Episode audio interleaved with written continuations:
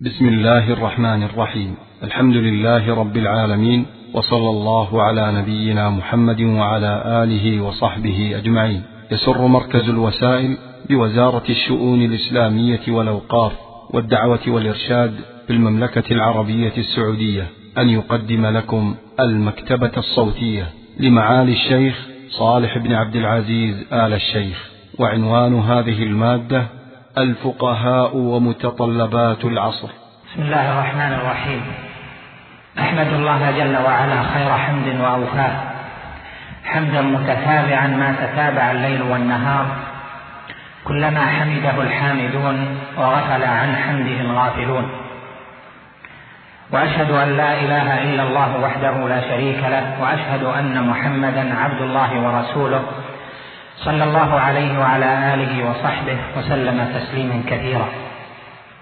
أما بعد فأسأل الله جل جلاله أن يجعلني وإياكم ممن بارك في أقوالهم وأعمالهم وممن بارك في أعمالهم وأن يجعلنا مباركين معلمين الناس الخير حاضين لهم عليه وأن يجعلنا ممن علم فعمل وعلم إنه سبحانه جواد كريم. ثم إني في فاتحة هذه المحاضرة أشكر كثيرا لأخي الشيخ الدكتور محمد العقلة على هذه الدعوة الكريمة حيث ابتداها هو باتصال سريع ووافق عندي رغبة في أن ألتقي بمنسوب هذه الكلية العريقة التي أحبها الماضون ويحبها الحاضرون فلها بأعضائها الأساتذة والمشايخ والطلاب لها كبير الأثر في هذا البلد بخاصة وفي سائر بلادنا بعامة فللجميع أيضا بالشكر على هذا الحضور وعلى هذا التواصل وأسأل الله جل وعلا أن يجعل هذا الاجتماع نافعا للمتكلم وللسامع موضوع هذه المحاضرة جاء لإلحاح الزمن عليه. ومعلوم أن المحاضرات تناسب المقام والمقال وهذه الكلية صلب موادها أو صلب تخصصها الفقه وغيره فرع أو فروع عنه. إذا صح صح الباقي وإذا ضعف ضعف الباقي ومن يرد الله به خيرا يفقهه في الدين. والذي حدا لهذا العنوان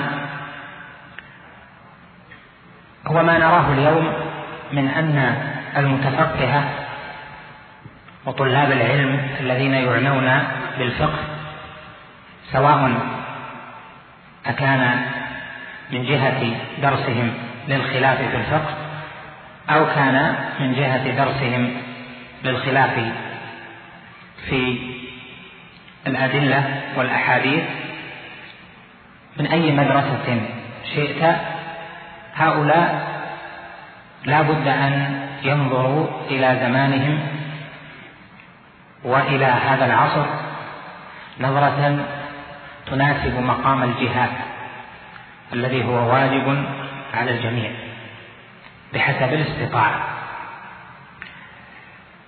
ولا شك أن طلب العلم الشرعي وبذل النفس في ذلك وأن يكون طالب العلم قويا في ملكته قويا في محفوظاته قويا في فهمه لحدود ما أنزل الله جل وعلا على رسوله صلى الله عليه وسلم. لا شك أن ذلك سلم الوصول بالنتائج. فلا نتيجة لفقيه في هذا العصر إذا كان في بدايته مهزوز العلم أو ضعيف التكوين أو كان قليل البضاعة والتقصير. وإذا كانت العلوم الشرعية الأصلية أو المساندة إذا كانت لها فنون وفروع فالفقه كذلك. لهذا ذكر العلماء أن الفقه منه فقه أحكام ومنه فقه المقاصد ومنه فقه القواعد الشرعية ومنه فقه الجمع والفرق بين المسائل ومنه أصول الفقه التي هي الطرق الموصلة إلى الاستنباط الصحيح. وغير ذلك أيضا. لهذا نقول في المقدمة وتوطئة للحديث إن الواجب على كل من آنس من نفسه رشدا وخيرا وقوة بما أنعم الله عليه إن الواجب عليه أن يحصل هذا العلم لأنه واجب كفائي والناس اليوم أشد ما يكونون حاجة إلى من يعلم الشريعة.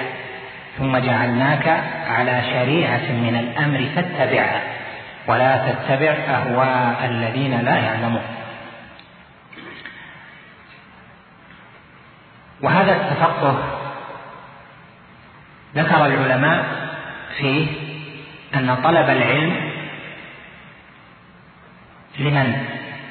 قويت ملكته ورجي نفعه العام أن طلب العلم أفضل من الجهاد في سبيل الله عز وجل جهاد النفل فيه مكان قدام خلي الشيخ يجي. فيه مكان. ولهذا كان مما ينبغي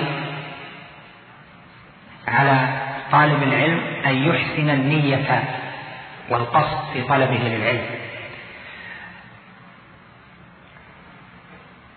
علم الفقه تدرسونه إما على كتاب على مذهب أو على مذاهب بحسب المنهج. والفقه قسم إلى أقسام كما هو معروف إلى العبادات وإلى المعاملات إلى آخره. واليوم الناس بحاجة إلى من يفقه الأحكام الشرعية من طلبة العلم. ومن من الواقع ومن مجالسات كثيرة لزملاء ومما أعرفه عن كثيرين أيضا أنهم انشغلوا بالفقه الماضي عن الفقه الحاضر. وذلك له سبب. وأعني بالفقه الماضي المسائل المعروفة التي يكثر تداولها من مسائل العبادات ومشهور المعاملات إلى آخر ذلك. وهذه التفقه فيها مطلوب وواجب شرعي كفائي أو عيني بحسب الحال. ولكن الملاحظ هو فيما يحتاجه الناس اليوم من فقه المعاملات والعقود وفقه العصر فيما يجد كل يوم. فكل يوم ثم جديد وجديد ينسيك كل جديد. لهذا هل من صيغة يمكن أن يصل بها طالب العلم إلى فقه العصر في الأحكام.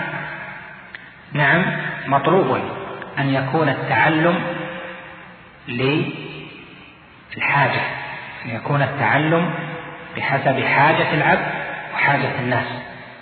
وأما التوسع في مسائل وهو يحتاج إليه في غيرها ويتركها لا يبحثها ولا يتعلمها ثم يقول لا أدري وعنده الملكة فهذا قصور منه إذا كان الجهاد في حقه متعينا في هذا العلم. المقصود أن علم الفقه اليوم يدرس على الحقيقة في مرحلة من مراحله وليست هي النهاية ولكن هي البداية. فمن درس كلام العلماء في كتبهم الفقهية علماء المذاهب وتدرب على معرفة صورة المسألة إلى آخره فقد أخذ مرحلة مهمة. وهذه هي التي يدرسها طلاب كليات الشريعة ونحوهم. ولكن هذه أيضا تحتاج من المعلم والمتعلم إلى أن يجعلها مفيدة له. وذلك أن يكون تصوره للمسائل سابقا بالكلام عليها. ولهذا نقول إن من المنهج الصحيح في دراسة الفقه أن يدرس طالب العلم الفقه الذي هو مدون في الكتب المعروفة في المسائل كلها أو في أكثرها بحسب قوته أن يدرسه على النحو التالي أولا أن يتصور المسألة. فالتصور ينبني عليه فهم المسائل والتفريق ما بين مسألة وأخرى. والثاني أن يعرف ليعلم لغة العلم التي يعبر بها علماء الفقه عن علمهم. فلكل فن لغة. إذا خاطبت أهله بغير لغتهم لم يفهموا وبالتالي إذا استقيت منهم على غير لغتهم فإنه سيصيبك قصور. والثالث حكم المسألة بحسب اجتهاد الإمام أو اجتهاد المذهب أو بحسب ما قرر.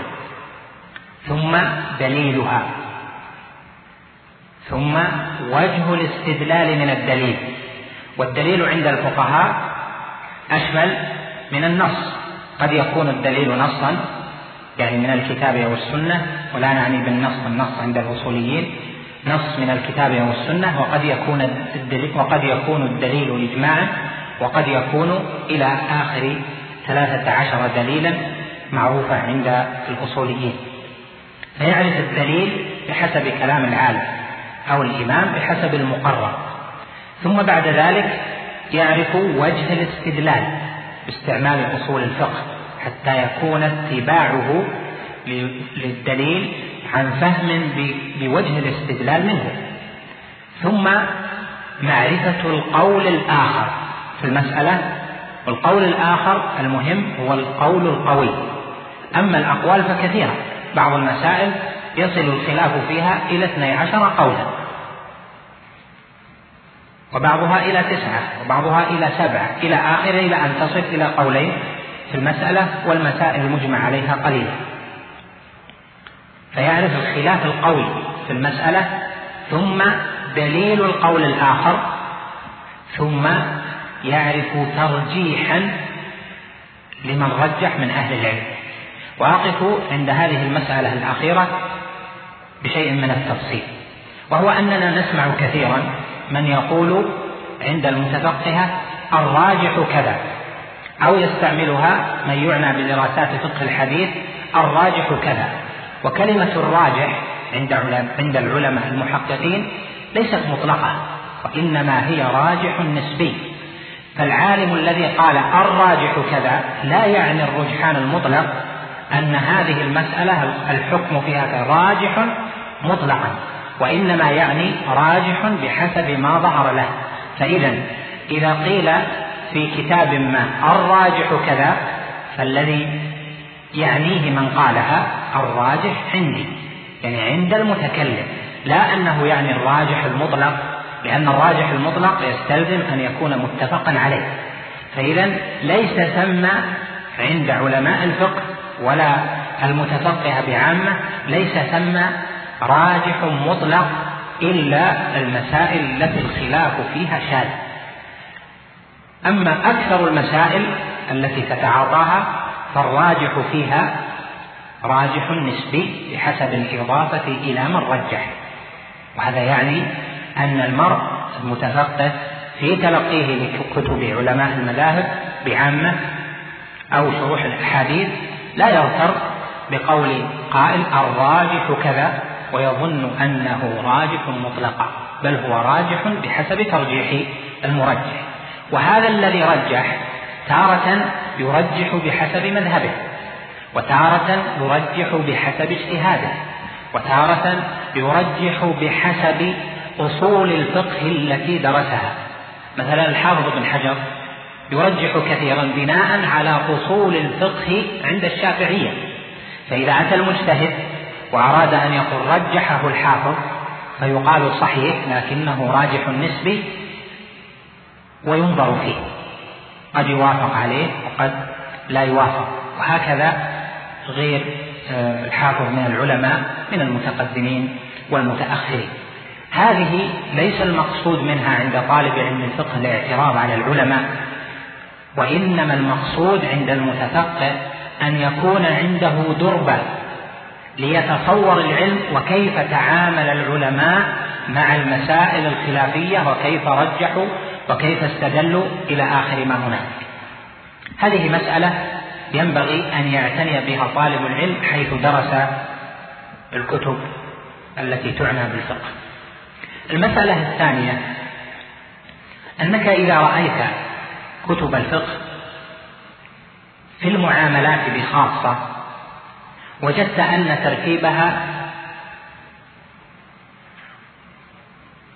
جعل تصور المعاملات والعقود بأنواعها جعله تصورا ليس سهلا.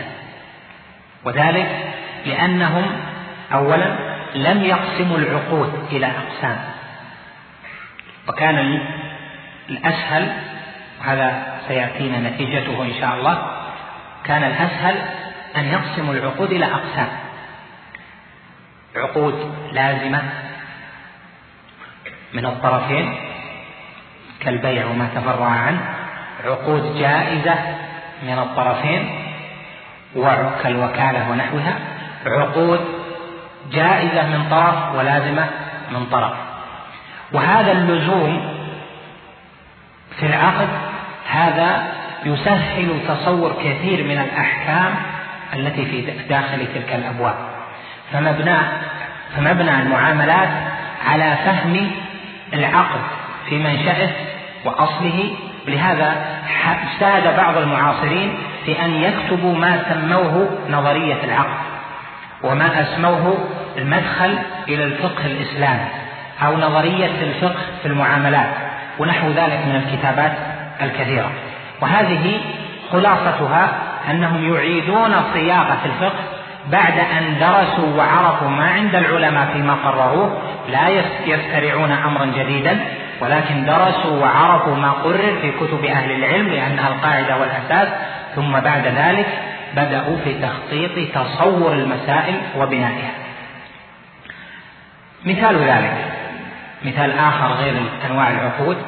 إذا نظرت الآن في كل باب يجد طالب العلم في المعاملات يجد التعريف ثم يجد الأركان ثم يجد الشروط وتفصيلات الكلام على هذه المسائل. وهذه التعامل معها من جهة العصر مهم. فكثير من الناس منع من مسائل وأفتى بعدم جوازها أو أفتى بجوازها إلى آخره بالنظر إلى تعريف العلماء للمسألة أو للباب. ومعلوم أن حركة التعريف في علم الفقه على مر التاريخ حركة التعريف اصطلاحية ولهذا لا يسوغ لأحد أن يقول تعريف الإيجار تعريف الإجارة شرعا كذا أو تعريف الشركة شرعا كذا وإنما هي تعاريف اصطلاحية. فيقول تعريف البيع اصطلاحا يعني على ما اصطلح عليه علماء هذا المذهب. تعريف الإجارة اصطلاحا تعريف الشركة اصطلاحا. وأيضا التعريف يكون في اصطلاح أهل الفن في المذهب الواحد يكون بينهم خلاف فيه. وليس إذا التعريف أمرا مجمعا عليه. وهنا طالب الفقه لا يعتمد التعريف في رد مطلقات النصوص. سيأتينا عظم فائدة النصوص الشرعية لشمولها للأزمنة والأمكنة لأنها أنزلت من لدن حكيم خبير ألا يعلم من خلق وهو اللطيف الخبير. التعاريف لها تاريخ. كيف نشأ التعريف؟ تعريف المسائل. فلا بد طالب العلم في الفقه أنه ينتقل بعد أن عرف التعريف وعرف محترزاته وعرف ما يتصل بالتعريف من مسائل في الباب وأحكام ينتقل إلى أن يعرف كيف نشأت هذه التعاريف وهل هذا التعريف مستقيم أم لا؟ كتاب الحوالة عرفوه بتعريف يشمل المسائل كلها مع أن الحوالة كلها ليس فيها إلا حديث واحد في الشرع. ومن أحيل على مليء فليتبع أو فليتبع. فجاء تعريف جاءتنا مسائل كثيرة. هذه التعاريف اصطلاحية ينشغل بها من ينشغل الآن في العصر الحاضر ومنعوا كثيرا من المعاملات الجارية بين الناس رجوعا للتعريف. العلماء هذه الصورة لا تصح أن تكون حوالة. لماذا؟ لأن العلماء عرفوا الحوالة بكذا وكذا. أصل المسألة كيف نشأ هذا التعريف؟ وكيف نشأ الباب في بفروعه إلى آخره؟ هذا يحتاج من طالب العلم. ليس أن يجتهد ويخرج أحكاما فهذه للعلماء الراسخين لكن يحتاج حتى يفهم أن يعرف متى وجد هذا التعريف وكيف نشأ إلى آخره. وإذا طال الأمر وازداد العلم بطالب العلم فإنه سيرى حركة الفقه كحركة غيره من العلوم تمر في الزمان مرة وكيف ينشأ وينشأ وينشأ في خلال الأزمنة باجتهادات مختلفة بعضها صائب وبعضها غير صائب. الأركان والشروط الآن يقولون مثلا البيع شروطه سبعة ثم يأتي ويذكر الشروط إلى آخره. نحتاج من الكليات الشرعية إما في آخر سنة للطلاب أو في الدراسات العليا أن تقلب هذه قلبا من جديد وأن تعيد ترتيبها. فالشريعة جاءت على جاءت لأناس يتعاملون بالبيع ويتعاملون بالشراء فصححت أوضاعهم وحرمت بعض المعاملات. فالأركان ما هي؟ الأركان هذه موجودة في الإسلام وفي الجاهلية وفي أي بلد. أركان الشيء ما تقوم عليه حقيقة الشيء. أركان البيع ما هي؟ لا بد من المتعاقدين ولا بد من سلعة يقوم عليها العقد ويتوجه إليها العقد ولا بد من صيغة سواء كانت قولية أو فعلية لا بد من صيغة ينشأ عنها الالتزام في الإرادة ما بين هذا وذاك. هذا هذه الأركان موجودة سواء قبل الإسلام أم بعد الإسلام. هنا جاءت الشروط إذا نظرت إلى كتب الفقه بغير استثناء وجدت أنهم يسردون الشروط سردا ليس مرتبا. وفي الحقيقة هذه الشروط أكثرها شرعي يعني بمعنى له دلالة من النصوص وبعضها اجتهادي منهم. المقصود هذه الشروط ترجع شروطا إلى الأركان. فيأتي طالب العلم والأستاذ والمتفقه فيأتي هذه الشروط يقسمها من جديد فيقول هناك شروط متعلقة بالعاقدين. يعرفها. هناك شروط متعلق شرط متعلق بالصيغة. هناك شروط متعلقة بالمعقود عليه. لأن هنا رتبها من جديد فصار هنا فهم الشرط من حيث توجهه أسهل. وإذا كان هذا في باب واحد قد يكون الأمر سهل لو كانت غير مرتبة لكن يأتيك في كل باب على هذا النحو أن الشروط لا ترتب بحيث إن الشرط يتوجه إلى ركن من الأركان إما بالتصحيح أو عدم قلت مثلا السلعة يعني أو المعقود عليها أن يكون مباح النفع من غير حاجة. طب هذا داخل الشروط. هل هو الأول الثاني الثالث؟ هذا متوجه إلى المعقود عليه. فطالب العلم إذا بعد أن يعرف كلام العلماء يبدأ يرتبه من جديد في معرفة ما يخص الركن الأول من الشروط ثم يناقش. ما يخص الركن الثاني من الشروط ثم يناقش. لأن الشريعة جاءت لأناس عندهم بيت وعندهم إيجارة وعندهم وعندهم من المعاملات فصححت بعض المعاملات وأبطلت بعضا والأصل التصحيح. الأصل في المعاملات تصحيح وكان المنهي عنه قليلا بالنسبة إلى كثرة ما أذن به وأحل الله البيع بيع أنواع كثيرة وحرم الربا. هذه صورة. مما يحتاجه طالب العلم في الفقه في هذا العصر أن يكون مراعيا في فقهه لا إلى نص العالم في بحثه وإنما إلى دلالة النصوص. أولا وذلك أنه بالاتفاق أن النص يستوعب الأزمنة والأمكنة. وأما اجتهادات العلماء فهي بحسب زمانهم ومكانهم وهذا له أمثلة كثيرة في التاريخ. تختلف اجتهادات الحنابلة مثلا مختلفة اجتهادات حنابلة في في نجد عن الحنابلة في فلسطين عن الحنابلة في بغداد في مدارس. الشافعية مختلفة الشافعية في شافعية خراسان غير شافعية بغداد غير شافعية مصر يعني ثم خلاف الآراء. ما الذي يولد هذه الآراء المختلفة في مذهب؟ حاجة الوقت حاجة الزمن حاجة الناس إلى آخره. ويقول شيخ الإسلام ابن تيمية في معرض كلام الله وفقهاء النصوص العالمون بها هم أقدر الناس على على إجابة هم أقدر العلماء والفقهاء على إجابة ما يسأل عنه الناس ويوافق ما يحتاجون إليه. حتى إن بعض فقهاء الحنفية ليسأل إذا وقع في مسألة ليسأل من يعلم من فقهاء السنة لأجل أنه لأجل أنه يحتاج إليه في عمله هو فيما يحتاج إليه مما فيما يعمل. هذا مهم. دلالة النص واسعة. تأتي تقييدات كثيرة. هذه التقييدات مقبولة. تفهمها تتصورها.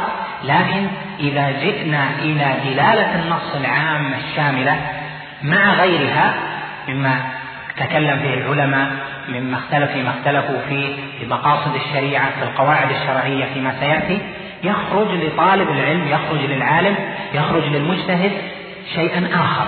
فيما يحتاج إليه الناس. الثالث مقاصد الشريعة. الشريعة جاءت معللة وأهل السنة والجماعة يقولون أفعال الله جل وعلا الكونية معللة. وكذلك أحكامه الشرعية أيضا معللة. فهناك مقصد مما شرع الله جل وعلا من الأحكام. قال الله جل وعلا يريد الله بكم اليسر ولا يريد بكم العسر.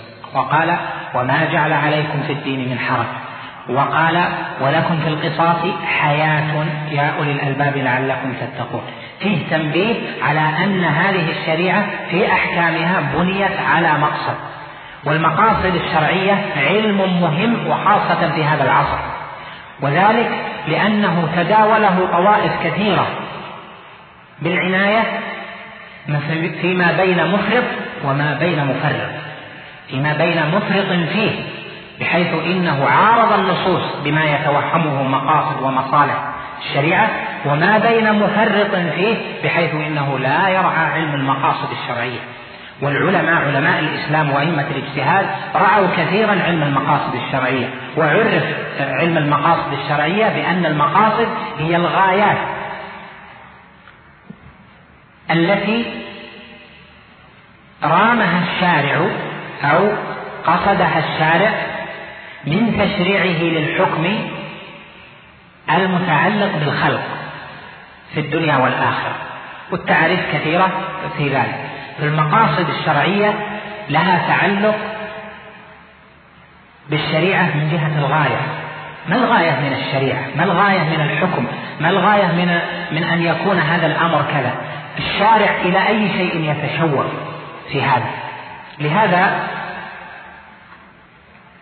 من الناس من يأخذ ظاهر اللفظ دون نظر إلى المقاصد. ولهذا يقول بعض الأئمة المحققين يقول إن الناس انقسموا في المقاصد وإعمالها إلى ثلاثة أقسام. منهم من ألغاها وهم الذين لا يحكمون بالتعليل أصلا والمقاصد غير العلة التي في باب القياس. معلومة لدى المشتغلين أنها أعم بكثير.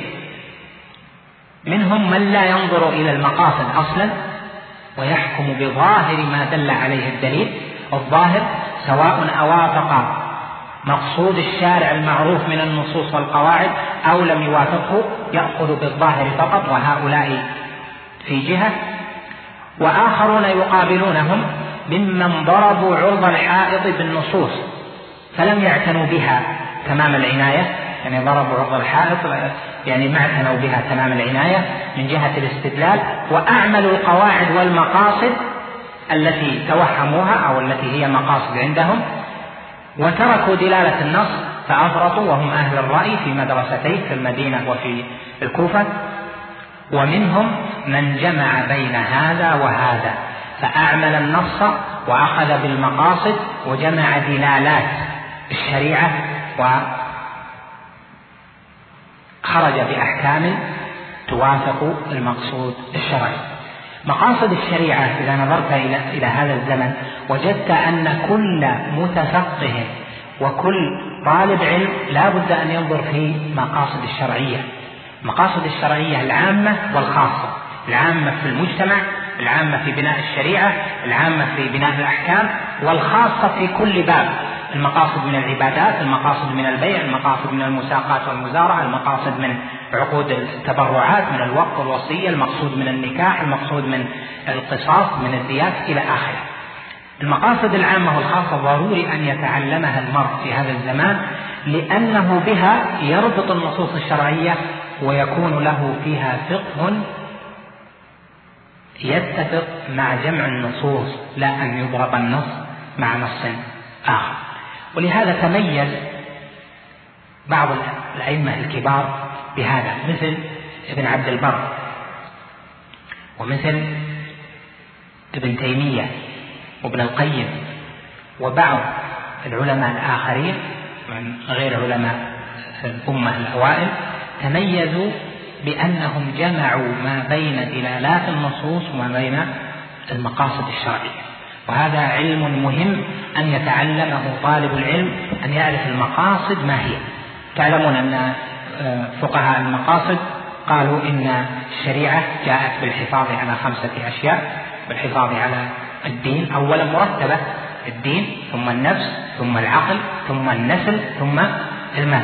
خمسة مرتبة لأن الفقيه إذا تعارض واحد مع آخر لا بد أن يقدم ما جاءت الشريعة بالمحافظة عليه أولا. ثم هذه الخمس أيضا قسمت للمقاصد إلى مقصد ضروري ومقصد حاجي ومقصد تحسيني بما هو معلوم من بحث الشاطبي في ذلك في الموافقات وهذه لها تفاصيل. إذا علم طالب العلم هذه المراتب وتفصيل ذلك والمقاصد العامة والمقاصد الخاصة فهل سيقدم مقصدا حاجيا على مقصد ضروري على مقصد ضروري؟ في الشريعة لن يقدم لأنه أصبح فقيه. هل سيقدم تحسيني على حاجي؟ إذا تعارض لا يمكن. هل سيقول لا تدفع المال لقاء نجاة نفسك؟ لا تدفع المال لقاء نجاة عقلك؟ لا تدفع المال لقاء نجاة نسلك؟ لا تدفع النفس مقابل دين مقابل الدين؟ إذا الفقه في المقاصد إذا أخذ باتزان وعلى ما قرره الأئمة المحققون بدون هوى وبدون غلو ولا جفا فإنه يقوي فهم الفقه الحقيقي وما نحتاجه في هذا العصر من أحكام يحتاجها الناس في مسائل كثيرة جدا جدا بل تجد كل يوم. المسألة التي تليها فيما ينبغي لطالب العلم في الفقه أن يعتني به أن نعيد النظر في تدريس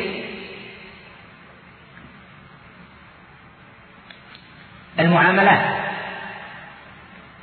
الآن المعاملات عندنا في الفقه بيع الحصاد وبيع الملامسة وبيع المنابذة وإلى آخره وإيش الدود في بيع الدود وبيع والسرجين النجس والسر...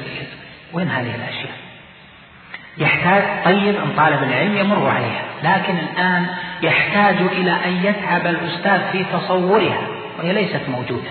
والتصور إنما يكون على الموجود. إذا قلنا هذا لو تسأل أحد آه، قبل زمن ما هو منديل ورق لن يتصور. ما هو منديل ورق تحتاج أن تفسره بسطرين ثلاثة وقد يفهم قد يتصور وقد لا يتصور. لكن الآن هذا منديل الورق انتهى. فإذا ثم مسائل موجودة ينبغي أن يعاد النظر في ترتيب دراسة المعاملات التي يحتاج إليها. في أين في أي جهة؟ وعاد النظر في أن لا نكرر. لابد طالب العلم يمر عليها حتى يتصور ما قال العلماء المرة الأولى. لكن أن يكون يدور حول هذه الحلقة دائما لا يتصور لأول مرة ويعرفها في عمره ويتصور ويعرف كلام العلماء فيها طيب. لكن ينتقل إلى مرحلة أخرى وهي أن الشريعة جاءت حين جاءت وحددت المحرمات في المعاملات جاءت نهى عن الغرض. صور لي الغرض نهى عن الميسر القمار الربا أكل أموال الناس بالباطل. هذه القواعد. إذا تصور طالب العلم هذه القواعد وما وما يتفرع عنها من الصور فإن علم المعاملات يكون تاما فقه المعاملات ينتهي عنده أما الحاصل الآن يتخرج من الشريعة وتسأله ما هو الميسر ما هو الغرض ما الفرق بين الميسر والقمار لا يحسن الجواب. مع أن هذه هي الأصل. هذه هي الأساس حيث جاءت الشريعة بالنهي عن صور. خمسة والباقي صححته. لا تكن المعاملة ربا لا تكن المعاملة فيها غرض فاحش أما الغرض اليسير فمأذون به. لا تكن المعاملة فيها ميسر لا يكون المعاملة فيها قمار لا تكن فيها ظلم للناس أو أكل أموال الناس بالباطل إلى آخره فهذا يحتاج أن يطبق يا في السنة الأخيرة في كليات الشريعة في الفقه أو في الدراسات العليا حتى يتفتق ذهن طالب العلم إلى ما يراه اليوم. اللي نراه اليوم هو يرجع إلى ما دلت عليه النصوص في الأول لا إلى ما نقرأه بالتفاصيل في كتب الفقه. المسألة التي تليها طالب العلم في الفقه ينبغي أن يكون متابعا لما بحثه العلماء والفقهاء في هذا العصر. يكون متابعا لما أصدرته الهيئات العلمية في المسائل العصرية. تابع لقرارات هيئة كبار العلماء عندنا وفيها ولله الحمد أجل علماء العصر. على يتابع ما في المجامع الفقهية وما تصدره من قرارات مجمع الفقه الإسلامي. يكون متخصص في الشريعة ولا يعرف قرارات المجامع ما يتابع بحوث هيئة كبار العلماء ما يتابع المسائل المعاصرة. إذا كيف سيجيب؟ كيف سيرشد الناس؟ هو كيف سيتعامل؟ ننشغل بأمور الحاجة إلى غيرها أقوى ونترك آه، ونعتني بها. لا لا يليق نشتغل إذا بهذه المسائل نتعرض إلى ما عند المجامع الفقهية. هذا يعطيك ملكة عظيمة. خذ مثلا خذ مثالا على ذلك. طال البحث قبل السنين الأخيرة حول بيع الاسم. واحد بيبيع اسم شركة. اسم شركة مشهورة أو اسم مؤسسة مشهورة لها سمعتها إلى آخره. قال هذا الاسم سأبيعه بعشرة ملايين ريال. عدد من الناس قالوا هذا أكل لأموال الناس بالباطل اسم يباع. كيف؟ هذا الاسم ليس مالا وليس له حقيقة ولا شيء يلمس ولا آخره في عدد من الأقوال والبحوث. لكن لما بحثت بحق ونظر فإذا الخلل جاء من أن تعريف المال تعريف المال عند العلماء والفقهاء ما تصور حقيقة. قالوا المال هو ما يتمول. المال هو ما يتمول يعني يتموله الإنسان للمستقبل يعني يكون عنده ليستفيد منه. المال هو ما يتمول. بالاسم الآن ما يتمول؟ الآن الاسم أعظم من من بيت وأعظم من عمارة وأعظم من كذا سيارة. الاسم يتمول الاسم صار له قيمة. عظيمة. فإذا تعريفهم للبيع مبادلة مال بمال ولو في الذمة إلى آخره. هذا المال ما هو؟ هو المال اللي متصورينه قبل 200 300 سنة؟ لا. المال هو ما يتمول. فإذا انطلقنا من اللفظ الشرعي الذي هو المال في دلالته اللغوية الواسعة وتجد أن أن تطبيقه يسع الأزمنة والأمكنة. لأن ما يتموله الناس يختلف. يتموله الناس في وقت دون ما يتموله الناس في وقت لكن ما دام أنه يتمول ولا يدخل في أنه محرم في ذاته فإنه يباح تعاطيه وبيعه إلى آخره لأنه مبادلة مال بمال وهذا مال. والأمثلة على هذا كثيرة. فينبغي إذا على أساتذة الشريعة وعلى فقهاء الفقهاء واللي يعتنون بالفقه أن يتابعوا ما ينشر المجامع وما يتوصل إليه المجامع وأن ينظر أيضا إلى البحوث والمناقشات التي دارت حتى يكون عنده مشاركة فيما يحتاج إليه الناس. الآن مثلا في قضايا معاصرة. خذ مثلا البطاقة. البطاقة الموجودة منهم من قال البطاقة اللي اللي يسمونها مثلا إيش؟ بطاقة بطاقة الائتمان واحد قال بطاقة الائتمان. هل تصح التسمية؟ لا. ليش نسميها؟ بطاقة إيش؟ بطاقة الصرف أيضا ما يصلح. هذه أنواع. في منها ما هو بطاقة ائتمان واللي تسمى بالإنجليزي credit card ومنها ما يسمى بطاقة دفع charge card ومنها ما يسمى بطاقة خصم وهي debit card ومنها ما يسمى بطاقة سحب. أنواع كثيرة. فيأتي من يقول هذه ربا ويعمم الكلام. لا يصلح. إذا لابد من دراسة لحقيقة الأمر والمقاصد الشرعية منه. منهم من أتى وقال هذه البطاقة حوالة وضمان وإلى آخره ودخلنا في مسائل كثيرة منها. ومنهم من نظر من المجتهدين وصحح هذه البطاقات إذا لم يكن فيها ربا. لأن الأصل الجواز والناس متعارفون هذا بيسحب من هذا والبائع بيراجع البنك وبيأخذ نصيبه إلى آخره. فاذا النظر في هذه المسائل يحتاج منك إلى متابعة. لماذا ما. لماذا نقول يحتاج إلى متابعة؟ لأنه سيأتي بعد ذلك بعد قليل زمن لن يكون في يدك نقد في جيبك لن يكون ثم ريال ليس من فقر ولكن مالك كله في بطاقة. يعني سيلغى النقد وقد صدر كتاب في أمريكا في العام الماضي من أحد المتخصصين الكبار في جامعة بروفيسور في الاقتصاد سماه موت النقد بالإنجليزي the death of money يعني موت النقد. وهذا الآن الدول تسعى إليه سعيا حثيثا هل سنظل متأخرين فيما ننظر؟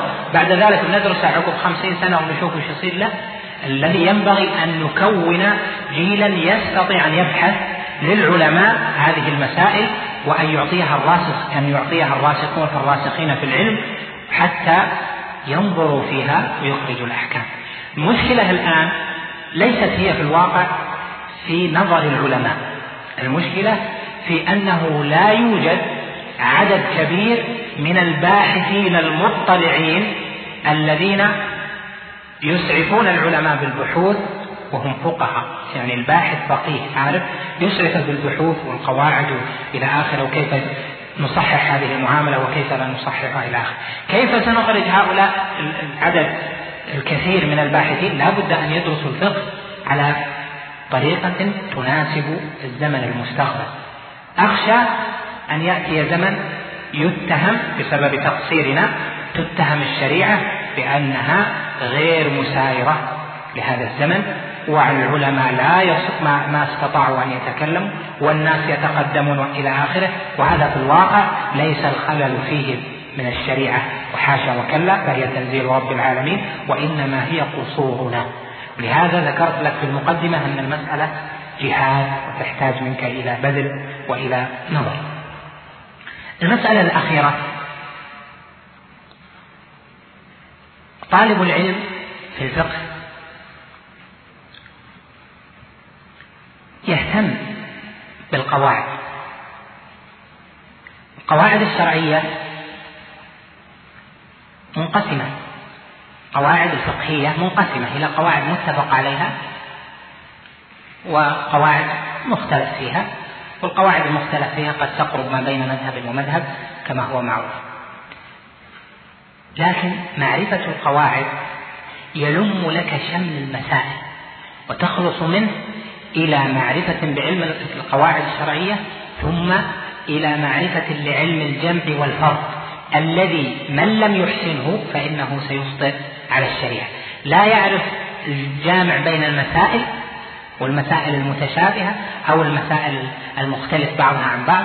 قد تدخل هذه في هذا وقد تخرج هذه من هذا والباب باب واحد. لهذا العناية بعلم القواعد مهم مهم للغاية بعد العناية بالسابق أو قبله إن شئت فلا بد من العناية بالقواعد الفقهية. والقواعد منها قواعد قد لا تهم كثيرا في البداية لكن منها قواعد مهمة للغاية. مثلا قاعدة الخراج بالضمان. هذه فيها الحديث المعروف هو حسن وهي قاعدة عند العلماء. ما معنى الخراج بالضمان؟ والضمان ونوعه الأيدي أنواع الأيدي. اليد ما نوع اليد؟ فيه يد أمانة وفيه يد تملك إلى آخره. هذه الأشياء ما تعرفها من كتب الفقه.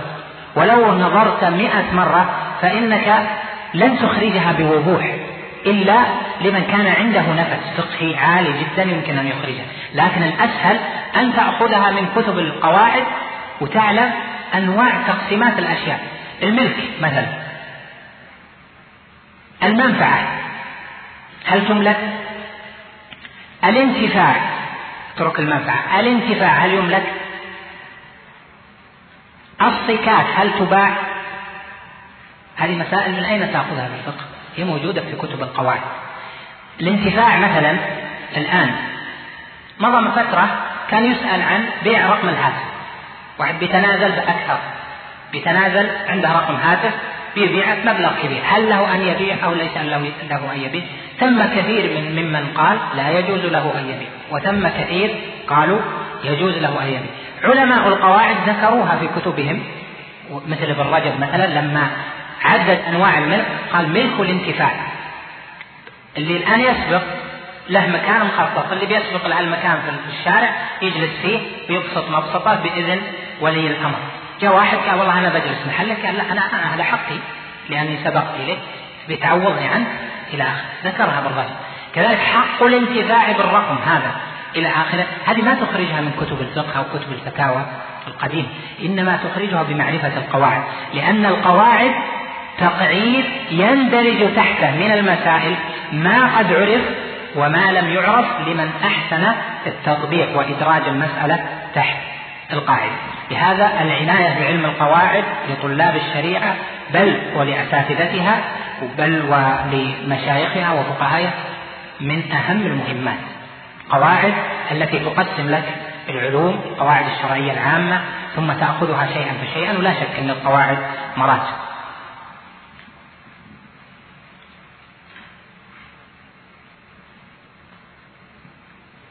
الحديث ذو شجون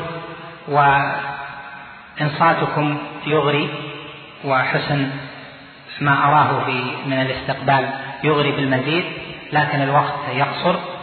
ولعل فيما ذكرت فتح باب لمناقشة هذا الموضوع أو كتابة بحوث فيه أو إعادة النظر وفي منهجية آه، لما يناسب للعصر الجديد في إرشاد الناس وإفادتهم فيما يجد من المسائل التي يحتاجون إليها في دنياهم أو في معاملاتهم إلى آخره. أسأل الله جل وعلا أن يثيبكم جميعا على استماعكم وأن يجزي الجميع خيرا وأن يمن علي وعليكم بالفقه في دينه وباتباع كتاب كتابه وسنة نبيه عليه الصلاة والسلام. كما أسأل المولى جل وعلا أن يوفق ولاة أمورنا لما فيه رضاه وأن يجعلهم هداة مهتدين غير ضالين ولا مضلين وأن يجعلنا وإياهم من المتعاونين على البر والتقوى. كما أسأله جل وعلا وأدعوه أن يعز الإسلام وأهله وأن يذل الشرك وجنده في أي مكان إنه سبحانه على كل شيء قدير. وآخر دعواي أن الحمد لله رب العالمين. جزا الله فضيلة الشيخ صالح خير الجزاء. على هذا التفصيل الواضح لاحتياجات طالب العلم في الفقه. وإن كان لي من تعقيب أود أن أطمئن فضيلة الشيخ إلى أن كلية الشريعة والدراسات الإسلامية في جامعة أم القرى قد أدركت حاجة طلابها وطالباتها للإلمام ودراسة كثير من القضايا الفقهية المعاصرة تم على هذا الأساس تعديل في المناهج وأضيفت مادة وقررت مادة مادة فقه النوازل لطلاب قسم القضاء كما أن قسم الدراسات العليا الشرعية يهتم كثيرا بتوجيه الطلاب وطلاب الفقه والأصول والاقتصاد الإسلامي إلى دراسة الكثير من القضايا الفقهية والاقتصادية المعاصرة. وكرر الشكر مرة أخرى لمعالي الشيخ ونفتح الباب للتعليق والتعقيب والمداخلات.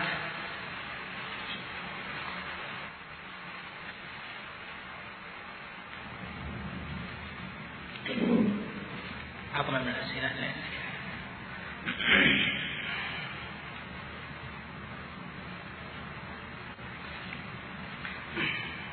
فضيلة الشيخ ما هي الكتب التي تنصحون باقتنائها وقراءتها في وذلك في كل من الفقه وأصول الفقه وذلك في وقتنا الحاضر من الكتب المطبوعة؟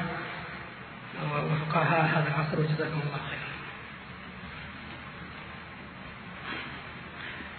إذا كان الجواب موجها إلى السائل فالأمر محدود جدا. لكن سأعمم الجواب.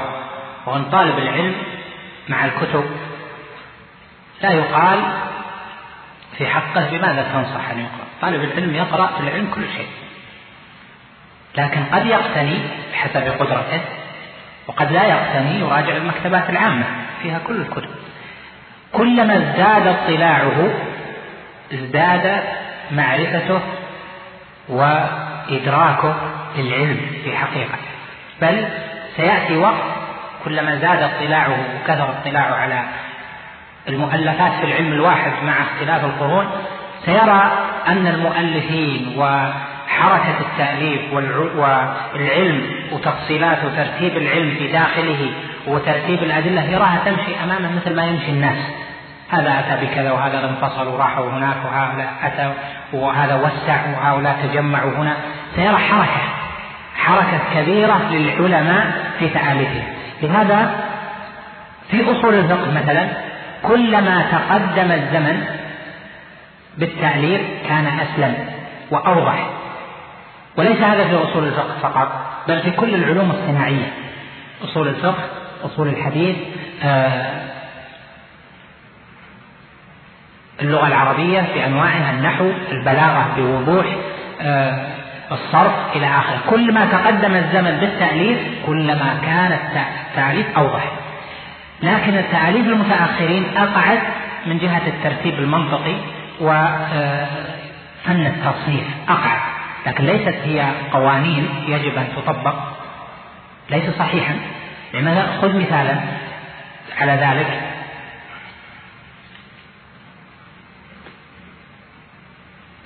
في أصول الفقه مثلا. المتأخرون أدخلوا في أصول الفقه مباحث كثيرة ليست هي الغاية من الفن. الفن أصول الفقه لماذا أنشئ؟ لماذا اهتم به العلماء؟ لأنه طرق للاستنباط. طرق للاستنباط الصحيح من الأدلة. وأصول الفقه مبنية على أربعة أركان يعني كعلم أربعة أركان معروفة. الأول الحكم التك... آه، آه، الأول المكلف وما يتصل به يعني مثل جهة الحكم التكليفي والحكم الوضعي إلى آخره والثاني الدليل والثالث الاستدلال والرابع المجتهد وأحوال الاجتهاد. هذه أربع أركان لعلم أصول الفقه. هذه الأركان في الأول كان البيان فيها واضحا مثلا إذا نظرت إلى العدة لأبي يعلى أو الرسالة للشافعي أو شرح الرسالة مثلا في بعض آه، المخطوطات تجد أنها أوضح من كتب المتأخرين في هذه القرون. أيضا صار أصول الفقه بعد ذلك المقصود منه الفن لا المقصود منه الاستنباط. تجد مثلا طالب العلم يستغرق في خلافات في التعريف. الأمر هل هو للعلو أو الاستعلاء والخلاف مع المعتزلة في ذلك؟ نأتي إلى المقدمات المنطقية والكلام فيها والمركب وأنواعه. هل طالب العلم في حقيقة أصول الفقه لا يحتاجها حقيقة. لكن كعلم يحتاجه لكن طالب الفقه يحتاج منه إلى أشياء. وهذه هي التي قل فيها التطبيق. في أصول الفقه تطبيق أصول الفقه لحاجة المتفقه. فإذا كلما ازداد اطلاع طالب العلم على حركة كتب الفقه وحركة كتب الأصول كلما ازداد معرفة بحاجته ونقاء صورة العلم عنده وترك ما لا يحتاجه من العلوم الأصولي له حاجة اللي يدرس الأصول للفقه له حاجة أخرى وهذا شأن وهذا شأن آخر نعم. آه، هذا السؤال بعض الطلبة وبعض يقولون أن الفقيه يكفيه أن يعلم الناس ولا يشارك في الجهاد فهل هذا القول صحيح كيف؟ كيف؟ يقول أن الفقيه يكفيه أن يعلم أن البعض يقول أن الفقيه يكفيه أن يعلم الناس ولا يشارك في الجهاد العلم من الجهاد بل قد يكون أفضل الجهاد في زمان ومكان. ومن أجمل ما يقال في هذا المقام أنهم عابوا على الإمام مالك بن أنس إمام دار الهجرة. عابوا عليه اشتغال الاشتغال بالعلم وترك كثرة العبادة وترك كثرة وترك الجهاد. فقال مقولته المشهورة التي أصبحت مثلا قال من الناس من فتح له باب العبادة ومن الناس من فتح له باب الجهاد ومنهم من فتح له باب الصيام ومنهم من فتح له باب كذا وأنا ومنهم من فتح له باب العلم وأنا ممن فتح الله لي باب العلم ورضيت بما فتح الله لي. في مكة بماذا كان الجهاد؟ كان الجهاد علميا. جاهد النبي صلى الله عليه وسلم المشركين بالسنان لا باللسان بالقرآن. فلا تطع الكافرين وجاهدهم به جهادا كبيرا يعني جاهد بالقرآن. فالجهاد العلمي من أعظم أنواع الجهاد. بل قال ابن تيمية في في أول رد على النصارى أول في الجواب الصحيح قال إن الأصل هو الجهاد بالدعوة والجهاد بالعلم والقرآن لأنه هو اللي كان في مكة. وفي المدينة جاء الجهاد, جاء الجهاد مقررا للجهاد السابق وهو الجهاد البيان واللسان والعلم والدعوة وجاء إضافة عليه جهاد السنان بشروطه المعروفة. فإذا من قال إن الفقيه ليس بمجاهد أو أو المؤلف أو اللي يحمي حمى الشريعة هذا ليس بمجاهد هذا آه، لم يدرك حقيقة معنى الجهاد ومعنى الآيات في ذلك. فإذا الفقيه الحق اللي يعلم الناس هذا جهاد لأن هذا هو اللي يبقى الناس. نعم. فضيلة الشيخ. ما رأي فضيلتكم في ما ينادي به بعض الناس في وسائل الإعلام هذه الأيام من قولهم الفقه الميسر المعاصر وهنا أيضا إضافة للسؤال ويقول ويدندن حوله حتى قال بجواز تمثيل المرأة ولكن بضوابط شرعية. هكذا قال فما هو القول الصحيح في ذلك؟ أولا الفقه الميسر تيسير مطلوب شرعا. النبي عليه الصلاة والسلام أوصى. فقال يسر علي وأبو موسى قال يسر ولا تعسر. وبشر ولا تنفر. وهو عليه الصلاة والسلام ما اختار ما خير بين أمرين لاختار أيسرهما ما لم يكن إثما. والله جل وعلا قال لنبيه قل ما أسألكم عليه من أجر وما أنا من المتكلفين. ونهى نبينا عليه الصلاة والسلام كما في السنن بإسناد جيد نهى عن الأغلوطات وأشباه ذلك تيسير مطلوب. لهذا قال سفيان الثوري التشديد يحسنه كل أحد وإنما العلم الرخصة تأتيك من فقيه. تشديد يحسنه كل أحد. الببسي ما يجوز. هذا سهل. يعني ليش؟ لأن فيه وأن فيه يدخل لك في ألف شيء. وهذا أيضا لا يصلح. آه، الغترة البيضاء هذه ما ما تصلح. لأنها فيها التشديد يحسن. العلم مثل ما قال سفيان الرخصة تأتيك من فقيه. ولكن لا بد أن يكون فقيها بشروطه. المسائل الاجتهادية التي يجتهد فيها العلماء وينظرون فيها تارة يكون النظر فيها إلى سد الذريعة. لأننا قد ننظر إلى المسألة من جهتها هي في نفسها ونقول هذه لا بأس بها. لكن يفضي القول فيها بشيء إلى فتح باب شر عظيم في هذه المسألة. ولهذا من القواعد الشرعية العظيمة سد باب الذرائع المفضية إلى المحرمات. فإذا يعني مثلا خذ مسألة كشف الوجه. للمرأة.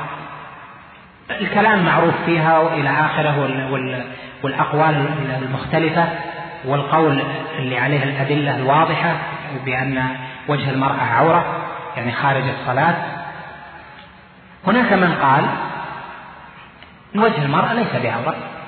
قال به الشافعية وقال به لكن غفل عن أن الجميع اتفقوا.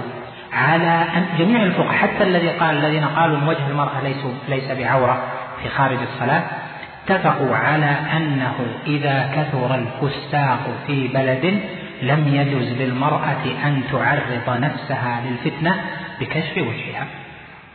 إذا كثر الفساق صار هنا سد للذريعة. يعني إذا هناك من يفتي بشيء دون نظر إلى الحال يفتي بالمسألة مجردة لكن إذا نظرت إلى الواقع ونظرت إلى الزمان قد يكون المرء مختلف الأمر مختلف قد يأتي هنا من يطبق حكما في بلد على حكم بكشف المرأة إلى آخر وجهها في بلد آخر من البلدان ويلزم به. مثلا في بلد آخر مثلا في أمريكا ولا في في إلى آخر. هنا تأتي اجتهادات المجتهدين في هذه المسائل. فإذا طالب العلم يعرف القول الحق اللي دلت عليه الأدلة.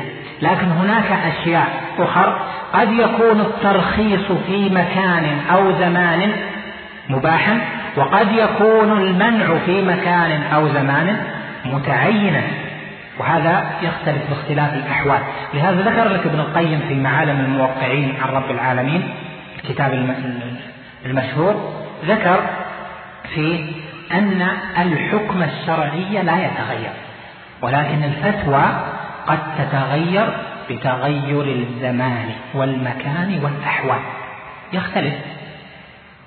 مثلا الإمام محمد بن عبد الوهاب رحمه الله تعالى في مسألة الطلاق هل هو ثلاث أو واحدة؟ يعني آه، من جمع الطلاق في لفظ واحد أو في مجلس واحد. المسألة المعروفة بخلاف الظاهرية شيخ الإسلام ومن تبعه. الجمهور على أن الثلاث ثلاث.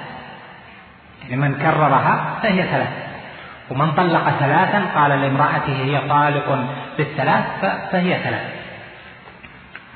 الإمام محمد بن عبد الوهاب أفتى مرة واحدة بأنها واحدة. لماذا؟ لا نعرف. ليش أفتى بها مرة واحدة؟ وباقي فتاواه الكثيرة على أن الثلاث ثلاث. هناك المفتي يفتي في حالة معينة في زمان أو مكان وفي بساط حال ما لا يفتي به في غيره. ولهذا من الأشياء المهمة أن يرعى الفقيه بساط الحال. وهو ما سماه بعض الباحثين قال بساط الحال وأثره على كلام العلماء وفتاويهم اللي بياخذ كلام الإمام أحمد في أي وضع أو كلام فلان من الأئمة مطلقا ويطبقه على وقت دون أن ينظر إلى ما نشأ فيه ذلك الكلام هذا ما يمكن يكون صحيح. الإمام أحمد سئل عن الكرابيسي. قيل له آه، إن الكرابيسي يقول من قال لفظي بالقرآن كذا فهو كافر قال الإمام أحمد هو الكافر هذا معناه أنه كفر؟ لا. ولكن المقام مثل ما قال العلماء المقام في ذلك الأمر أو الحال قصد به الإمام أحمد أشياء. وقد يكون علم من الكرابيس أشياء أخر غير هذا القول. لأن القول بأن لفظي بالقرآن مخلوق هذا بدعة لاحتمالها أن يكون اللفظ هو الملفوظ أو اللفظ هو التلفظ كما هو معروف في بحث المسألة. لكن هو كيف نحملها؟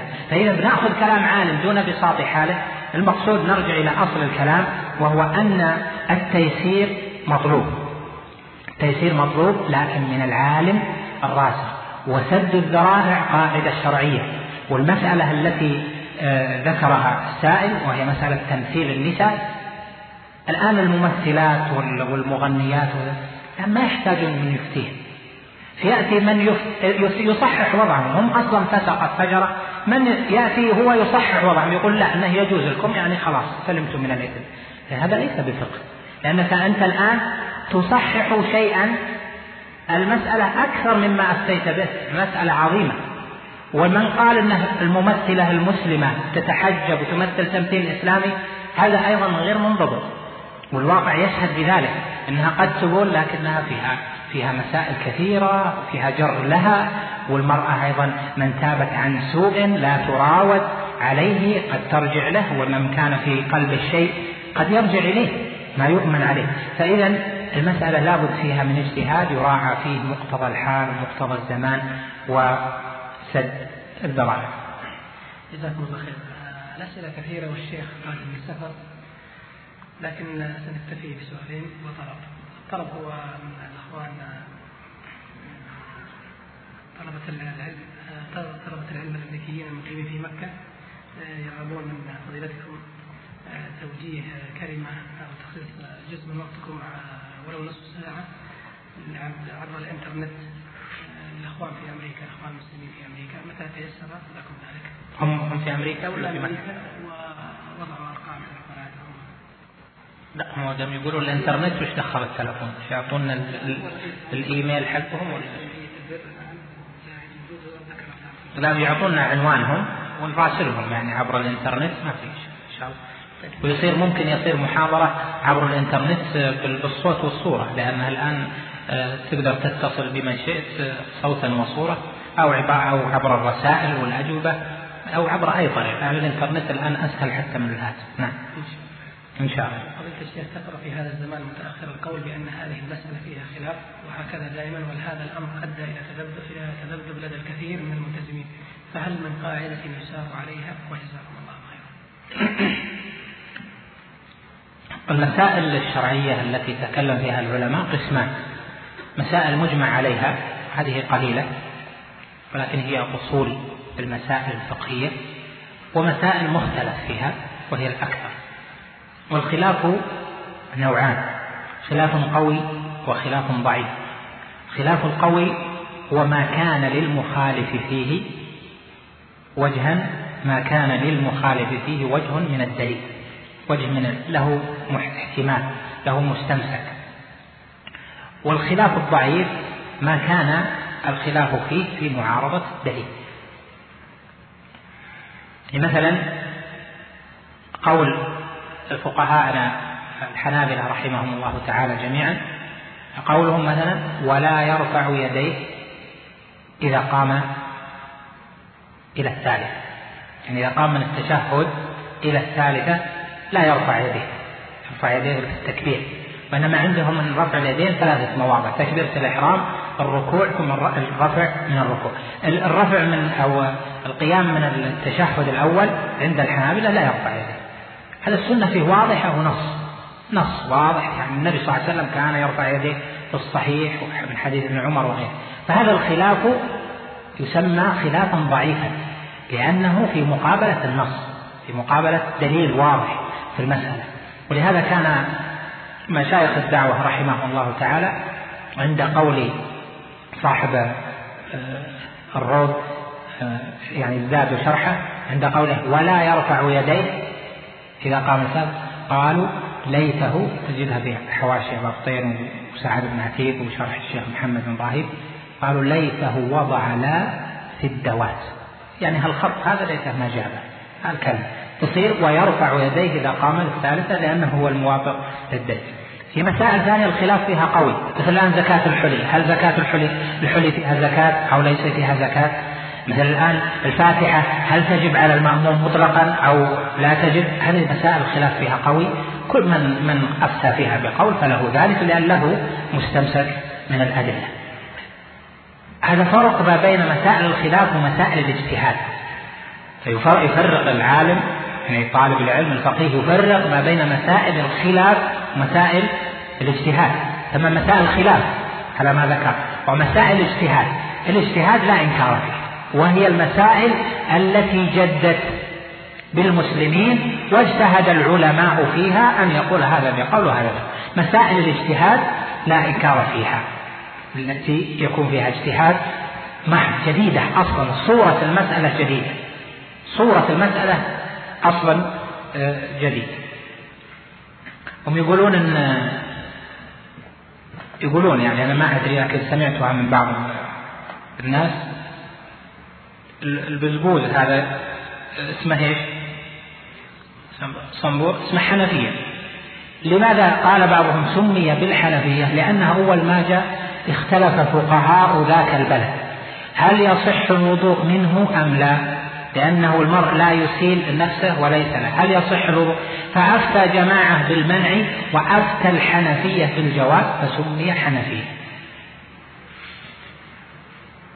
سموه حنفية لهذا. هذا والله اجتهاد ممتاز. أجل فعلا. اجتهاد صحيح. ليش تمنع الوضوء منه؟ مثل قول بعض الحنابلة مثل في في شرح أحد شروح دليل الطالب يقول قال بعض المشايخ فإن أسال الماء متصلا ما من الإبريق إلى موضع النجاسة نجس الماء ولم يصح الوضوء. لأن النجاسة تنتقل من أسفل إلى أعلى على أسفل. هذا كلام ما. له معنى يعني هذا الكلام ما له معنى ثم أشياء كثيرة من هذا القبيل. نعم.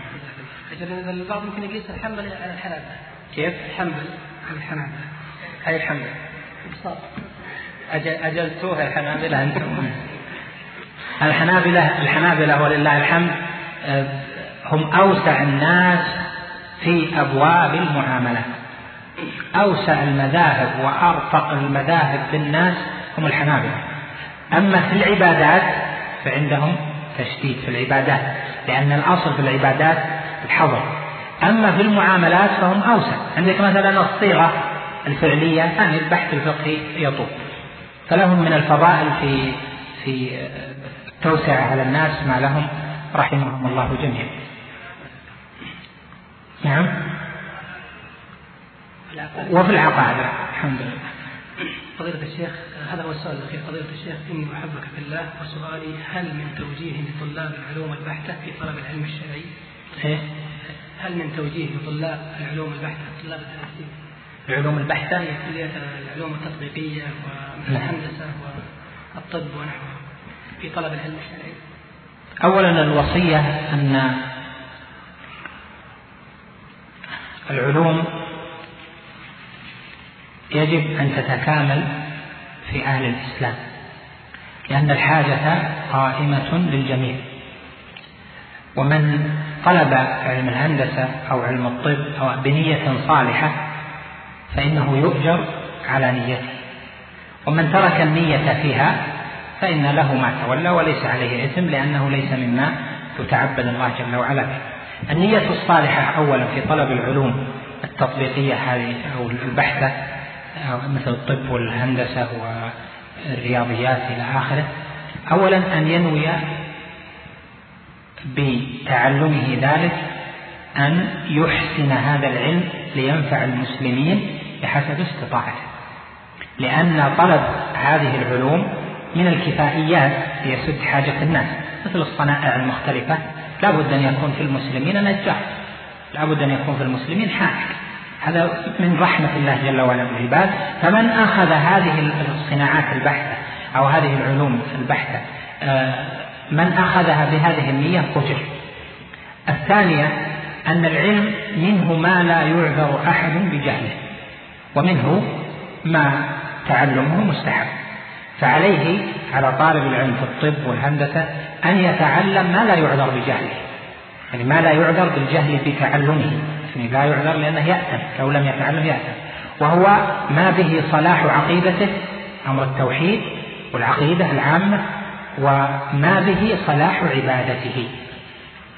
صلاح العبادة يكون بالاتباع ويكون بالإخلاص وصلاح عبادته بمعلومات والعلم بالأحكام الشرعية. يأخذ القدر الضروري من ذلك ثم بعد ذلك يتوسع فيما شاء وهم درجات عند الله. والله أعلم وصلى الله وسلم وبارك على نبينا محمد.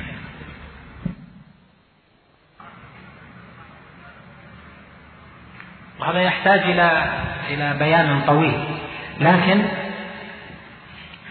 لا أحد ممن أدركنا من العلماء ولا من مشايخهم ولا من الأوائل من أخذوا العلم الشرعي فقط من الكتاب والسنة دون الرجوع إلى كلام أهل العلم.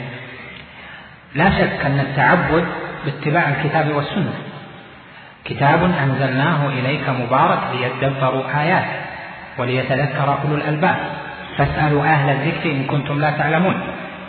لا شك الدليل هو المعتمد لكن العلماء ما وظيفتهم؟ أن يبينوا للناس معنى كلام الله وكلام رسوله صلى الله عليه وسلم. وهؤلاء العلماء منهم من هو معتن باللغة ومنهم من هو معتن بالفقه ومنهم من هو معتن ببيان درجة الحديث إلى آخره. الفقه بخصوصه كلام الفقهاء هو يربي ملكة العلم والتفقه لماذا؟ لأن المسألة الفقهية تارة يكون دليلها تارة يكون دليلها الكتاب وتارة يكون دليلها السنة تارة يكون دليلها الإجماع تارة يكون دليلها قول الخلفاء الأربعة الراشدين تارة يكون دليلها قول عدد من الصحابة تارة يكون دليلها اجتهاد الإمام المعتمد المعتبر اجتهاده. تارة يكون دليلها كذا وكذا إلى آخر القياس والقواعد فإذا المسائل الموجودة في كتب الفقه أكبر بكثير من المسائل الموجودة في كتب الحديث. كتب الأحاديث هذه أصول الاستدلال. العلم لا شك أنه من أخذ الفقه بلا دليل من أخذ الفقه بلا استدلال فهو مقصر. تقصيرا عظيما. الفقه تتصور العلماء وظيفتهم في الفقه يبين لك صورة المسألة يبين لك دليل المسألة بحسب اجتهادهم في الدليل. وجه الاستدلال أما آه، الحديث فإن يعني كتب الحديث مثل البلوغ والعمدة ففيها أصول المسائل ليس فيها كل المسائل. ولهذا ثم محاضرة أنا ألقيتها في فيما مضى مهمة في هذا الباب. وهي بعنوان فيما أذكر الفرق بين مقدمة كانت مقدمة مقدمة في الفرق ما بين كتب الفقه وكتب الحديث. مهم طالب العلم أن يعرف كيف الفقه شيء والحديث شيء أبدا. من هم الفقهاء؟ من هم الفقهاء؟ أحمد والشافعي ومالك. من هم المحدثون؟ أحمد ومالك والشافعي إلى آخره. فهؤلاء هم الفقهاء. وهم من أين أخذ أحمد والشافعي أخذ من مالك؟ مالك من أخذ الفقه أخذه من مشايخه. أحمد أخذه من الشافعي وأخذه من آه، من من غيره يعني عدد من من مشايخ في الفقه وفي اللغة إلى آخره. كذلك من بعدهم أخذوا عمن قبلهم فإذا العلماء ييسر المتأخر على من يأتي بعده. ييسر المتقدم على المتأخر بما يبين تارة بالتصنيف التأليف المتون الفقهية لهذا ما نرى أحدا من العلماء الآن برز في الفقه وهو لم يطلع لم يقرأ منهجيا كتاب من كتب الفقه ما في. بيكون عنده تصورات لا شك شاذة وبعيدة إلى آخره وقد يكون آه، يعني خطأه كثيرا. لهذا لابد أن نأخذ منهجية العلم. اقرأوا في التراجم. تراجم الآئمة في أي كتاب التراجم قرأ إيش؟ قرأ التنبيه وهو يكون بعدين لما كبر وصار فقيها كبيرا صار مجتهدا اجتهد في المذهب. لكن في البداية يقول لك المترجم قرأ التنبيه وقرأ آه، الجمل يعني في النحو. وقرأ يذكر لك المتون. ما في أحد في ترجمته وقال قرأ المغني وقرأ كشاف القناع ولا قرأ المجموع شرح المهذب أو يقول أنه آه، قرأ شرح الخطابي أو فتح الباري ما في. ما في في ترجمته. يذكرون المتون التي تدل على أنه أخذ العلم بطريقة أهله. ومن أخذ العلم بطريقة أهله وصل ومن ترك ذلك فإنه قد لا يصل. والله أعلم. وصلى الله وسلم. على مع تحيات مركز الوسائل بوزارة الشؤون الإسلامية والأوقاف والدعوة والإرشاد بالمملكة العربية السعودية.